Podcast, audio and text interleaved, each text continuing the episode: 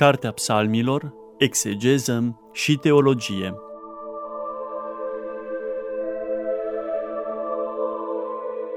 Program biblic susținut de preotul dr. Cătălin Varga, membru în Uniunea Bibliștilor din România.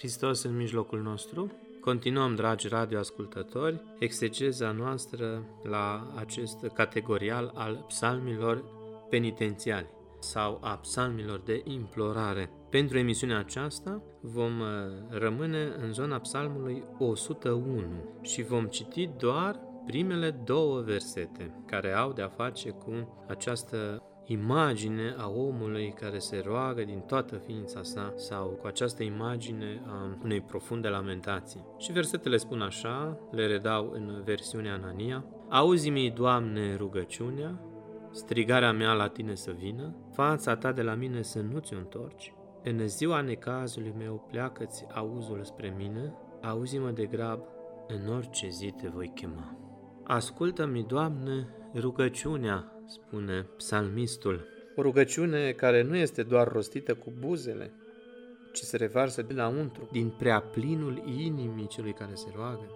Cuvântul ebraic pentru rugăciune este tefila, iar noi știm că această colecție de psalmi se numește în ebraică Sefer Tefilim, adică într-o traducere literară Cartea Rugilor sau a Laudelor. Mă vedeți, noi spunem Cartea Psalmilor, de la psalmos în limba greacă. Fapt așa, aceasta ar trebui să înțelegem că la bază, toți psalmii sunt de fapt o rugăciune izvorâtă din preaplinul psalmistului care își pune toată ființa sa înaintea lui Dumnezeu, care își antrenează toată inima, rostind cele mai profunde rugăciuni de implorare, de laudă, de mijlocire, chiar și de blesteme. Cuvântul ebraic tefila mai înseamnă și a gândi, a judeca, comportă și această dimensiune a unei gândiri critice.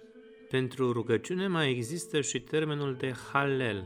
Se folosește mai puțin în Biblie și evreii îl uzau în special la anumite sărbători.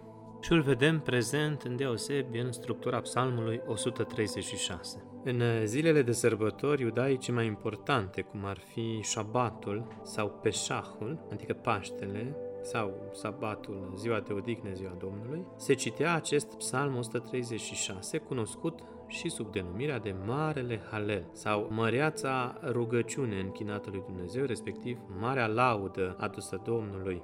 Alături de acest măreț psalm se citeau și psalmii celor șapte zile săptămânii de către leviții de la templu, adică psalmii 24, 48, 82, 94, 81, 93, 92. Cu timpul la acest tipic al cultului iudaic au mai fost adăugați alți câțiva psalmi în fiecare dimineață și la începutul serviciului religios iudaic se recitea de două ori psalmul 145, de asemenea, psalmul 24, în sărbătorile de șabat, când se așează surul Torei la loc în chivot după lectură, psalmii 144 și 67 care preced ultimul serviciu religios de șabat, psalmii 137, 126 și 23 care introduc binecuvântările de după mese, psalmul 47 care se repetă de șapte ori în timp ce sună șofarul de sărbătoarea noului an, Rosh Hashanah, iar alți psalmi sunt recitați la oficierea căsătoriei, la sfințirea casei, la înmormântări, la rugăciuni din casele indoliate. Ei, toți acești psalmi au în componența lor această structură a halelului, a rugăciunii sau a laudei lui Dumnezeu. Deci, când psalmistul spune, ascultăm, Doamne, rugăciunea, putem interpreta și în felul acesta, ascultă, Doamne, psalmii aceștia, pe care îi aduc înaintea ta. Ascultă, Doamne, aceste poezii, care sunt de fapt niște lacrimi fierbinți izvorâte din rugăciuni adânci, ca efecte penitențiale ale cutremuratului de suflet. De asemenea, se cuvine să știm că rugăciunea, tefila, este o expresie a relației cu Dumnezeu care îmbracă diferite forme. Vedem în cuprinsul tuturor psalmilor că aceste forme pornesc de la laude și binecuvântări până la rugăminți și mărturisirea păcatelor, trecând prin meditații, cereri și uh, lamentații. Rugăciunea psalmilor izvărăște din credința că omul are posibilitatea individuală sau colectivă de a comunica cu Dumnezeu cel care îl ascultă și răspunde la chemarea lui. Cartea Psalmilor este considerat cel mai mare text de devoțiune al umanității. Leagă rugăciunea de căutarea individuală a lui Dumnezeu, dar și de dorința arzătoare a omului de a fi aproape de Creator de izbăvitorul său. Valorile etice și spirituale asociate cu Dumnezeu sunt recunoscute de către credincios printr-o schimbare semnificativă a atitudinii și a comportamentului din partea sa. Observăm de multe ori acest cel al rugăciunii în Cartea Psalmilor, că el vine și cu scopul de a mărturisi un păcat și a te întoarce de la el cu pocăință spre Dumnezeu, adică a lepăda o anumită atitudine, un comportament bonlav. Rugăciunea are și celul acesta de a ne vindeca sufletele, de a lepăda păcatele. De aceea vorbeam despre o dimensiune etică a rugăciunii în Cartea Psalmilor. Deși există numeroși alți termeni pentru a desemna rugăciunea, rămânem totuși la acest cuvânt tefila pentru că este cel mai des uzitat în Biblie. După cum spuneam, el își are originea în rădăcina ebraică care înseamnă a gândi sau a interveni pentru ceva sau a cere stăruitor. Dar mai îmbracă și această nuanță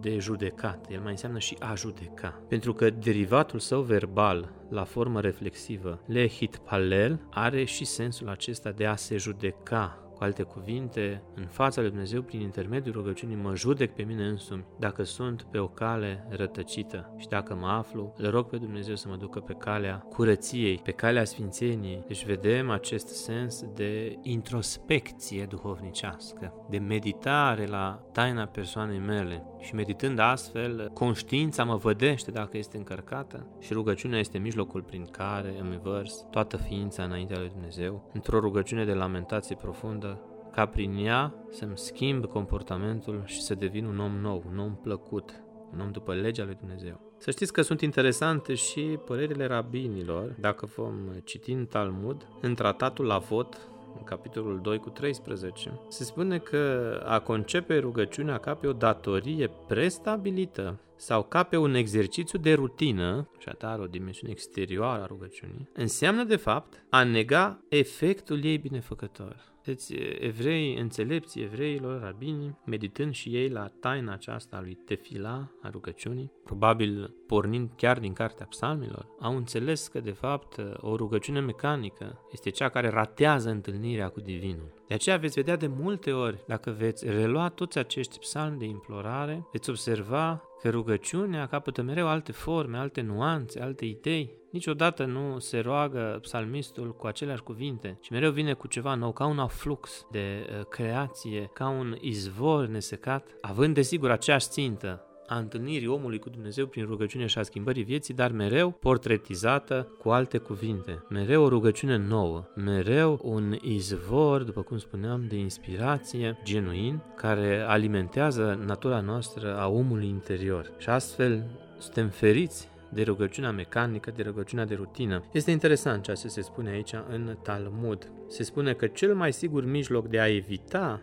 acest pericol al rugăciunii de rutină este tocmai de a formula în fiecare zi o altă rugăciune. Dacă încă nu suntem la nivelul acesta, a ne ruga mereu Creator, este de ajuns în fiecare dimineață când ne trezim, să luăm să citim un psalm, dar de fapt nu să-l citim, ci să ne rugăm cu el și lectura acelui psalm să fie rugăciunea noastră de la începutul zilei pe care o aducem lui Dumnezeu. Și în fiecare zi alt psalm și alt psalm, ca astfel să nu fim ispitiți și noi de a aduce în fața lui Dumnezeu rugăciuni de rutină care rămân doar pe buze și nu mai pătrund în inimă. Tot pe acest filon al rugăciunii vii, în cartea Enciclopedia Iudaismului publicată la editura Hasefer, se spune așa un proverb despre rugăciune foarte interesant. Când inima nu știe ce murmură buzele, aceea nu este rugăciune. Și noi știm, dragi radioascultători, din scrierile Sfinților noștri părinți, în special din experiența teologiei palamite, a Sfântului Grigore Palama că rugăciunea cea mai puternică și mai vie este cea care coboară de pe buze în inimă. Și dar vedeți, se închide cercul. Rugăciunea rațională se împlinește în rugăciunea duhovnicească și întreaga noastră ființă, minte și inimă participă la această vărsare a sufletului în fața lui Dumnezeu prin intermediul rugăciunii. Uitați ce bine concordă gândirea rabinilor sau gândirea iudaică, perspectiva mistică creștină. Mintea coborâtă în inimă reprezintă adevărata rugăciune, adevărata tehila. Auzi-mi, Doamne, rugăciunea, spune psalmistul în deschiderea acestui psalm. Ce fel de rugăciune? Ce fel de tefila? Credem că această rugăciune vie, care unește mintea cu inima, Credem că astfel se ruga regele David, care poate fi și pentru noi un model de rugăciune. Tot pe această linie mi-aduc aminte că Sfântul Evagrie Ponticol avea o definiție foarte scurtă a rugăciunii și spunea că ea este ridicarea minții sau a voinței către Dumnezeu. Vedeți ce periplu duhovnicesc interesant? Rugăciunea pornește din minte, de pe buze, se adâncește în inimă și apoi iarăși se înalță prin minte ca să ajungă la Dumnezeu. După ce îl roagă pe Domnul să-i asculte rugăciunea tefila, psalmistul continuă spunând, strigarea mea la tine să vină. Rugăciunea mea strigată la tine să ajungă. Legat de ideea aceasta a strigării prin rugăciune, dați-mi voie să fac un excurs până pe vremea profetului Ilie. Aduceți aminte că rugăciunea lui pe muntele Carmel concura cu rugăciunea preoților idolatrii care bolboroseau foarte multe vorbe și în urma rugăciunii lor, strigată până la ceruri, totuși nu li s-a împlinit cererea legată de aprinderea jertfei lor idolatre. Aduceți aminte, ne referim la contextul în care trebuia să se arate cine este adevăratul Dumnezeu și jerfa căreia va fi mistuită de foc căzând din cer, acela avea să dețină supremația religioasă în Israel. Era o luptă crâncenă între profetul credincios al lui Dumnezeu Ilie și toți preoții idolatrii al lui Ahab și Izabela, monarhia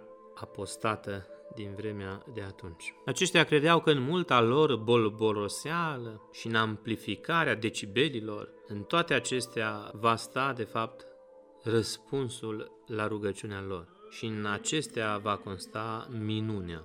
Se înșelau amarnic. Așa cum, de pildă, dacă e să deschidem o scurtă digresiune, la fel se înșelau și creștinii din epoca Sfântului Pavel, în creștinii din Corint, cei care erau ahtiați după harisma aceasta a vorbirii în limbi, credeau că cu cât vor borosi mai multe într-o limbă intangibilă, cu atât se vor umple mai mult de har și cu atât biserica va crește prin aceasta. Și Sfântul Pavel vine și oferă acest corectiv și încearcă să biciuiască aceste moravuri și spune în versetul 19 așa, Dar în biserică vreau să grăiesc cinci cuvinte cu mintea mea, ca să învăț și pe alții, decât 10.000 de cuvinte într-o limbă oarecare. Așadar, rugăciunea ascultată de Dumnezeu nu stă într-o bolboroseală multă, într-o înșirare de cuvinte seci și goale, care nu transmit nimic, ci în câteva cuvinte puține, rostite din adâncul inimii omului. Revenind acum la momentul acesta cu Ilie pe Carmel, la un moment dat vedem că profetul îi persiflează și le zice strigați mai tare, că poate doarme Dumnezeul vostru. În Biblia noastră se traduce eronat, cum că și Ilie mai apoi a strigat la Dumnezeu. Însă Biblia ebraică spune că s-a adresat lui Dumnezeu, a vorbit Ilie cu Dumnezeu.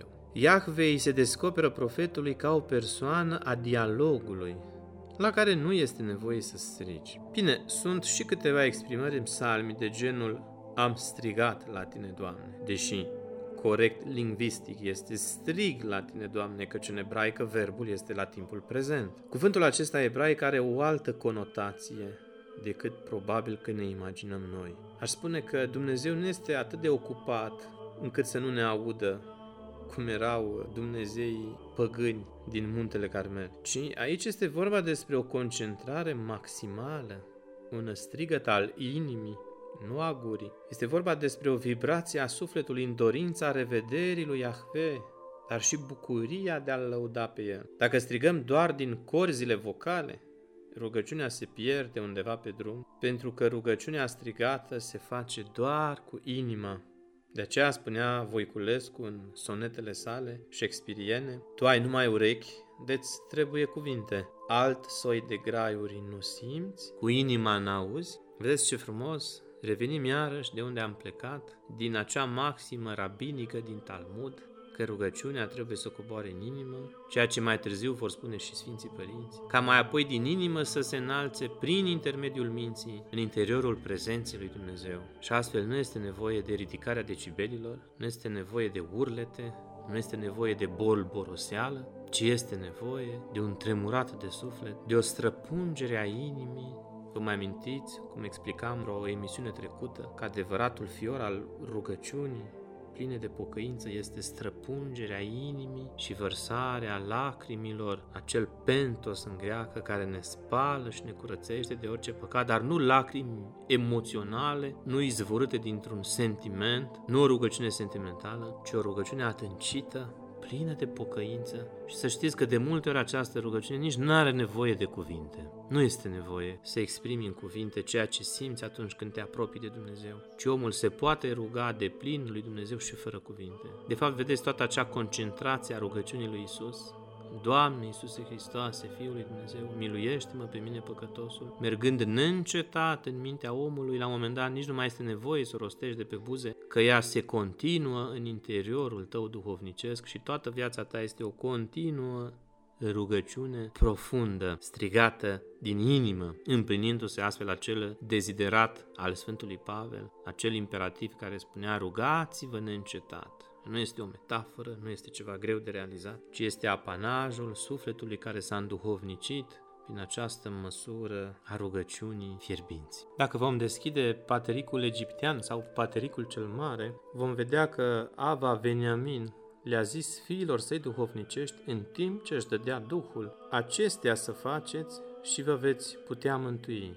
Adică, bucurați-vă pururea, rugați-vă neîncetat, dați mulțumire pentru toate. Vedem experiența părinților niptici, după cum mai spuneam și în emisiunile trecute, că ne învață că această rugăciune neîncetată nu este un bun de neatins. Nu este un bun de neatins extazul de fapt, e la îndemâna oricui, după cum spunea poetul. Rugăciunea psalmistului se continuă ca această afirmație din versetul 2. Fața ta de la mine să nu ți întorci, în ziua necazului meu pleacă-ți auzul spre mine. Auzi-mă de grabă, în orice zi te voi chema. O rugăciune ardentă, înflăcărată, care nu poate suferi tergiversarea. Răspunde-mi repede, am putea să sintetizăm aceste două versete. Psalmistul s-a rugat cu intensitate ca Dumnezeu să-l asculte și să nu-și ascundă fața. El s-a rugat în ziua necazului său ca Domnul să-l asculte de grabă. Tot astfel, în Psalmul 31, în primele două versete, vedem că ele conțin o rugăciune introductivă a lui David adresată Domnului, care era de postul lui. El s-a rugat ca Domnul să se grăbească să-l ajute și să-i fie o stâncă ocrotitoare și o cetățuie. David avea siguranță și protecție numai la Dumnezeu. Cu alte cuvinte, în ziua necazului meu, pleacă-ți auzul de grabă către mine și nu întârzia, adică adăpostește-mă sub aripile tale, așează-mă sub stânca ta, găsește-mi loc de scăpare. Doamne, Tu ești cetățuia mea, Dumnezeul meu în care mă încred va afirma mai departe în Psalmul 91. Așadar, această așteptare febrilă la intervenția lui Dumnezeu, vedeți, este asociată cu imaginea aceasta metaforică a omului care se adăpostește sub brațul celui care vine și nu întârzie să apară pentru a oferi izbândă credinciosului său. Acesta este sensul și țelul rugăciunii omului care îl iubește pe Dumnezeu. Mai departe, vedem cum strigătul orantului sau a rugătorului se ridică la cer unde Dumnezeu aude. Într-un alt psalm, 18 cu versetul 7, același psalmist va declama În strâmtoarea mea l-am chemat pe Iahve, am strigat către Dumnezeul meu, din templul lui a auzit glasul meu, la urechea sa a ajuns strigătul meu. Vedem simbolul urechii, care este reluat și în acest verset al nostru din psalmul acesta, că el, simbolul, se asociază și celui al feței lui Dumnezeu a cărui privire este o sursă de binecuvântare și bucurie.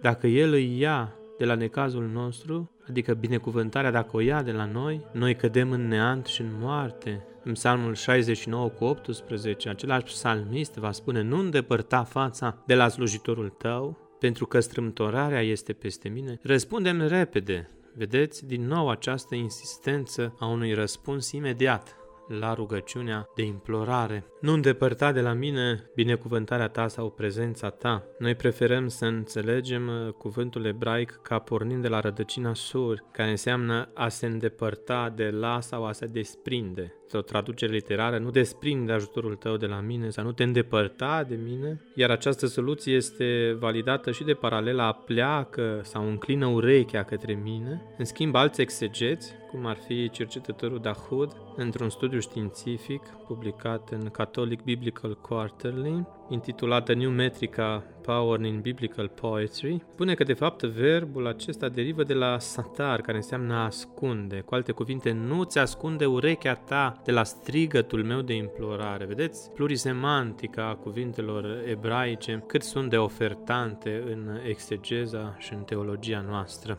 Toate, de fapt, ca un creuzet, însumează această rugăciune nu disperată, ci plină de nădejde, însă care nu acceptă nicio tergiversare, care dorește instant ca Dumnezeu să dea răspuns și să asculte rugăciunea credinciosului său intervenind în viața sa. Fapt este ceea ce dorim și noi cu toții, dacă este să fim sinceri până la capăt. Parcă în această lume a vitezei, în acest secol al grabei, nu prea mai suntem dispuși să așteptăm zile, săptămâni, luni, ani după răspunsul lui Dumnezeu, ce am vrea pe loc, am vrea dintr-o dată Dumnezeu să-și plece urechea, cum spune aici psalmistul, să asculte rugăciunea noastră și să dea răspuns. Însă uităm că de multe ori cele mai frumoase binecuvântări vin atunci când nu te mai aștepți, când nu mai ai nicio nădejde, când parcă toate s-au scufundat. Dintr-o dată observi la orizont mâna lui Dumnezeu care se întinde până în groapa ta și te ridică din groapa cu lei asemeni profetului Daniel, și te așează din nou pe stâncă, umplându-te de harul său și de binecuvântarea sa. Iubiții radioascultători, în cele câteva minute câte ne-au mai rămas, vă propun să urmărim ocurența acestor idei în Cartea Psalmilor, să vedem cu ce alte nuanțe mai apar aceste lamentații și să facem prin aceasta un rezumat al acestor două versete ale Psalmului 101. Vedem uh, în acest apel extins adresat Domnului că sunt folosiți termeni familiari familiari de a asculta cererea. Multe dintre rugăciunile lui David, sau mulți dintre psalmii lui David, căci am stabilit că psalmul este rugăciune, mulți dintre acești psalmi folosesc un limbaj similar. De exemplu, ascultă-mi rugăciunea, se regăsește și în psalmul 4 cu 1. Aici nuanța poetului este următoarea. Când îți strigă către tine, răspunde, Dumnezeul dreptății mele. Din strâmtorare mai scos în larg, ai milă de mine și ascultă-mi rugăciunea. Vedem această nuanță din strâmtorare mai scos în larg. Expresia descrie sentimentul de libertate pe care îl simte păstorul nomad la ieșirea din strâmtorarea zidurilor cetății și din aglomerație spre câmpul deschis, având în fața sa întinderea pajitei până spre munță, așadar o imagine bucolică, rezumând dimensiunea pastorală și agrară a poporului ales din perioada sa de formare. Apoi vedem această expresie, nu mi-ascunde fața ta în ziua necazului meu, ascultă-mă de grab, sau pleacă-ți țurechea către mine, întâlnindu-se și în psalmii 59 cu 16, respectiv 69 cu 17. Îi vom citi pe amândoi. În primul text se spune așa, Dar eu voi cânta puterea ta, dis de dimineață voi lăuda bunătatea ta, pentru că tu ești un turn de scăpare pentru mine, un loc de adăpost în ziua necazului, iarăși reiterându-se această idee a Dumnezeului, cetate de scăpare pentru credinciosul său. Iar în cel de-al doilea text se spune așa, Ascultă-mă, Doamne, îndurarea Ta este plină de bunătate, în iubirea Ta cea mare întoarceți privirea spre mine. Aici accentul cade pe iubirea lui Dumnezeu. Adică știu, Doamne, că Tu mă iubești, de aceea, pleacă-ți urechea ta spre mine, ascultă graiul meu și răspundem de grabă. Vedeți câte nuanțe și câte idei concentrice în această sublimă carte a psalmilor. Iar uh, această expresie, pleacă-ți urechea, se mai poate găsi în psalmul 17 cu versetul 6, unde cuvântul Domnului spune așa, strigă către tine Dumnezeule, căci tu mă asculți. Pleacă-ți urechea spre mine și ascultă cuvintele mele. Cu alte cuvinte, de aceea îndrăznesc să vin la tine, pentru că știu că tu ești bun și mă asculți. Ce frumoasă declamație la adresa lui Dumnezeu. Vedem că în legătură cu toate aceste cereri de urgență, există o sinceritate aparte, există o experiență comunională de înalt nivel duhovnicesc și mai presus decât toate există această nădejde neînclitită că rugăciunea nu se va risipi în eter, ci ea ajunge la stăpânul și creatorul nostru și el nu va întârzia să ofere răspuns nouă. Aceasta este o teologie înaltă a rugăciunii aici în Vechiul Testament, în Cartea Psalmilor. Acest model de rugăciune davidică, spune biblistul Philip Ibsen în comentariul său la Cartea Psalmilor, este de fapt o încurajare adresată și creștinilor nefericiți și greu apăsați care trăiesc într-un mediu ostil și care sunt preocupați de faptul că Dumnezeu întârzie să ia atitudine. Ținând cont de natura efemeră a vieții umane, psalmul îi îndreaptă pe credincioși să-și privească suferințele pe fundalul scopurilor măreți ale Dumnezeului etern și neschimbător pentru poporul său. În același timp, compilatorii colecției vor ca noi să vedem acest psalm ca o preocupare pentru poporul lui Dumnezeu ca întreg, privit în conformitate cu simbolismul cetății Sionului. Adică eu strig către tine, dar în glasul meu strigă întregul popor, întregul neam care ascultă de cuvântul tău, Doamne, izbăvește-mă pe mine, dar izbăvește în același timp și poporul. Și izbăvește, Doamne, prin rugăciunile bisericii tale, poporul român de toți vrăjmașii săi văzuți și nevăzuți. Împreună cu psalmistul, venim și noi în fața ta, Doamne, și rugăm urechea ta să coboare spre rugăciunea noastră și strigăm nu din corzile vocale, ci din adâncul inimii, către tine strigăm, Doamne, ascultă rugăciunea noastră și dă-ne izbândă în această lume a apostaziei generale, ca să rămânem ție credincioși până la capăt aici în Biserica Ortodoxă, unde Tu ne-ai chemat să ne lucrăm mântuirea.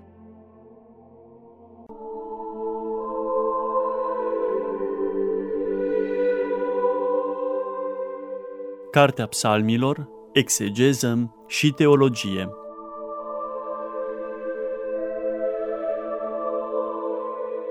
Program biblic susținut de preotul dr. Cătălin Varga, membru în Uniunea Bibliștilor din România.